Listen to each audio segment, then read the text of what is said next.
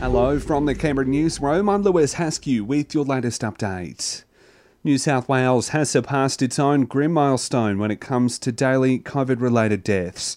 There's been 46 recorded overnight, marking the state's deadliest day so far. Despite this, the number of people with the virus in hospital has dropped again slightly overnight, with a dip in case numbers as well, with more than 25,000 reported today, while there's been 20 deaths and more than 18,000 new infections in Victoria. Federal Police had this morning announced an investigation into price gouging of rapid antigen tests. The AFP warns retailers could face up to five years prison time or fines of more than $60,000 if caught out. It's looking into those who buy the swabs from another retailer and then resell them with a markup of more than 20%. Parents and carers in the capital will have to wait a little longer to learn what plans will be in place as students return to the classroom for term one. The ACT government says the education and health departments are continuing to finalise their plans.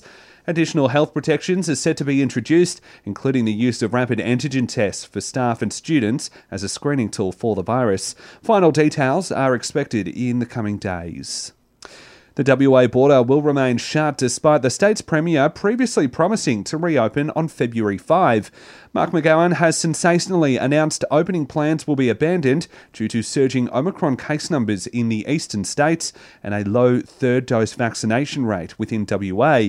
He has, however, made a few exemptions. The hard border will stay with new settings that will have a focus on both safety and compassion. Under the new settings, approved travellers are permitted to enter WA with testing and quarantine under the new expanded exemption criteria.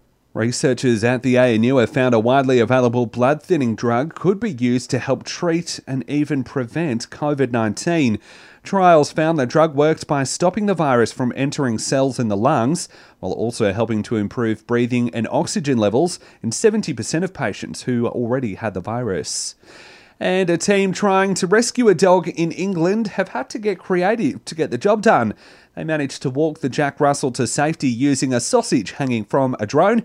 However, eating most of the meaty snack, the dog took off into woodlands, where he was found again safely another two days later. And that's the very latest in news. We'll have another update for you right here around lunchtime.